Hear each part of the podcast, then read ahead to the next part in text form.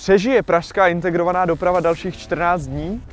Čeká nás ve Středočeském kraji taková revoluce, že nezůstane kámen na kameni? A kde všude padají na tramvajové vozy střechy vozoven? Dozvíte se v dnešním Expressu.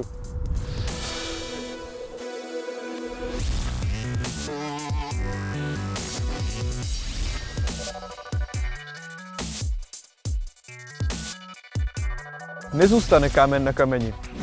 Ke konci března totiž dochází k významným změnám pro zlepšení dopravní obslužnosti cestujících. Asi nejvýznamnější je zrušení páteřní linky tři sta dvacet jedna ze Smíchova do Mníšku pod Brdy, neboť toto číslo zabrala jiná linka na Rakovnicku. Logickým řešením je proto spoje původní linky tři sta dvacet jedna rozdělit do linek jiných, které tím získávají více variant a díky tomu... No nic, to rozebereme radši jindy. Po otevření terminálu na Zahradním městě či skoro dokončené trati do Holíně nás čeká další tramvajová stavba. Tentokrát začíná stavba dlouho slibované tramvajové smyčky na depo Hostivař. Na místě dnešního z velké části nevyužitého autobusového obratiště vzniknou tři tramvajová nástupiště, dvě odstavné koleje a menší autobusové nádraží. Zhruba třetina plochy bude zatravněna. Nezanedbatelná část nástupišť zastřešena a vedle terminálu později vzroste i patrové parkoviště P plus R. Praha si od nového terminálu slibuje snadnější přestupní vazby mezi autobusy z východu na centrální tramvajové a autobusové linky. Stejně jako jednodušší rozvoj do budoucna zahrnující i třeba přestup na vlak v těchto místech. Délka stavby je slíbena na šest měsíců a zabírá celý prostor starého obratiště. Do té doby autobusy zastavují na hlavní u staré tramvajové zastávky. Dopravní podnik také tvrdí, že toto není poslední tramvajová stavba, která v letošním roce započne. Kolejí se prý brzy dočkáme i na Libuš a Dědinu. Dopravní podnik hlavního města Prahy zrušil dříve oznámenou soutěž na novou podobu vozů lanové dráhy na Petřín. Soutěž byla vyhlášena po měsících příprav a tržních konzultacích začátkem října, přičemž v listopadu dopravní podnik vybral ze dvaceti šesti týmů pět finalistů. A jak vám řekl Michal v sedmnáctém Expressu roku dva tisíce dvacet jedna, tento měsíc jsme se měli dočkat vítěze. Jenže ve stanovené lhůtě pro podání soutěžních návrhů obdržel zadavatel prostřednictvím elektronického nástroje pouze jeden jediný soutěžní návrh. Z toho důvodu soutěž prakticky zanikla mezi účastníky.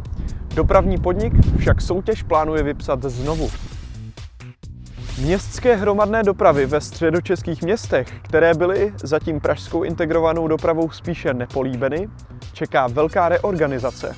V Berouně historicky M H D jezdilo se čtyřmi linkami, ale spolu s integrací do pražské integrované dopravy byly všechny zrušeny.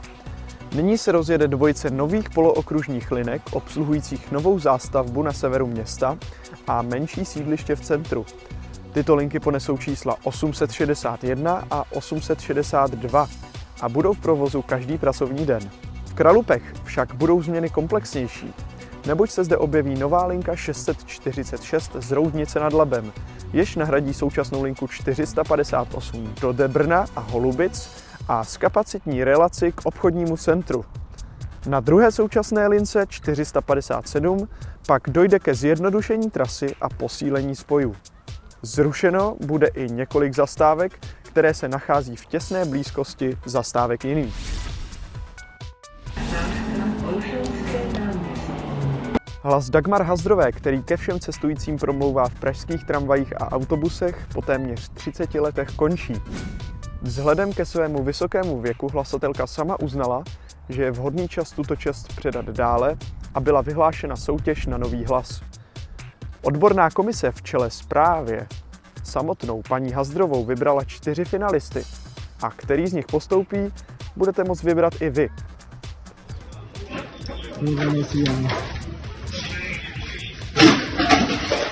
Ruská agrese na Ukrajině přinesla velké poškození hlavního zázemí charkovského dopravního podniku. Největší tramvajová vozovna na Ukrajině utrpěla podle záběrů velké škody. Charkovský tramvajový provoz je postaven z velké části na českých tramvajích, zejména různých verzí tramvají typu T tři a té šest á pět. Ty postupně dopravní podnik Charkova odkupoval od dopravního podniku hlavního města Prahy. Zatímco ještě loni tramvaje na Ukrajinu D P P prodával, už minulý týden pražský dopravce uvedl, že další vyřazené tramvaje Ukrajině daruje. Má jít celkem o patnáct tramvají typu té šest á pět. Doplníme, že tramvaje jezdí v Charkově od roku devatenáct set šest. Síť měří přes dvě stě kilometrů.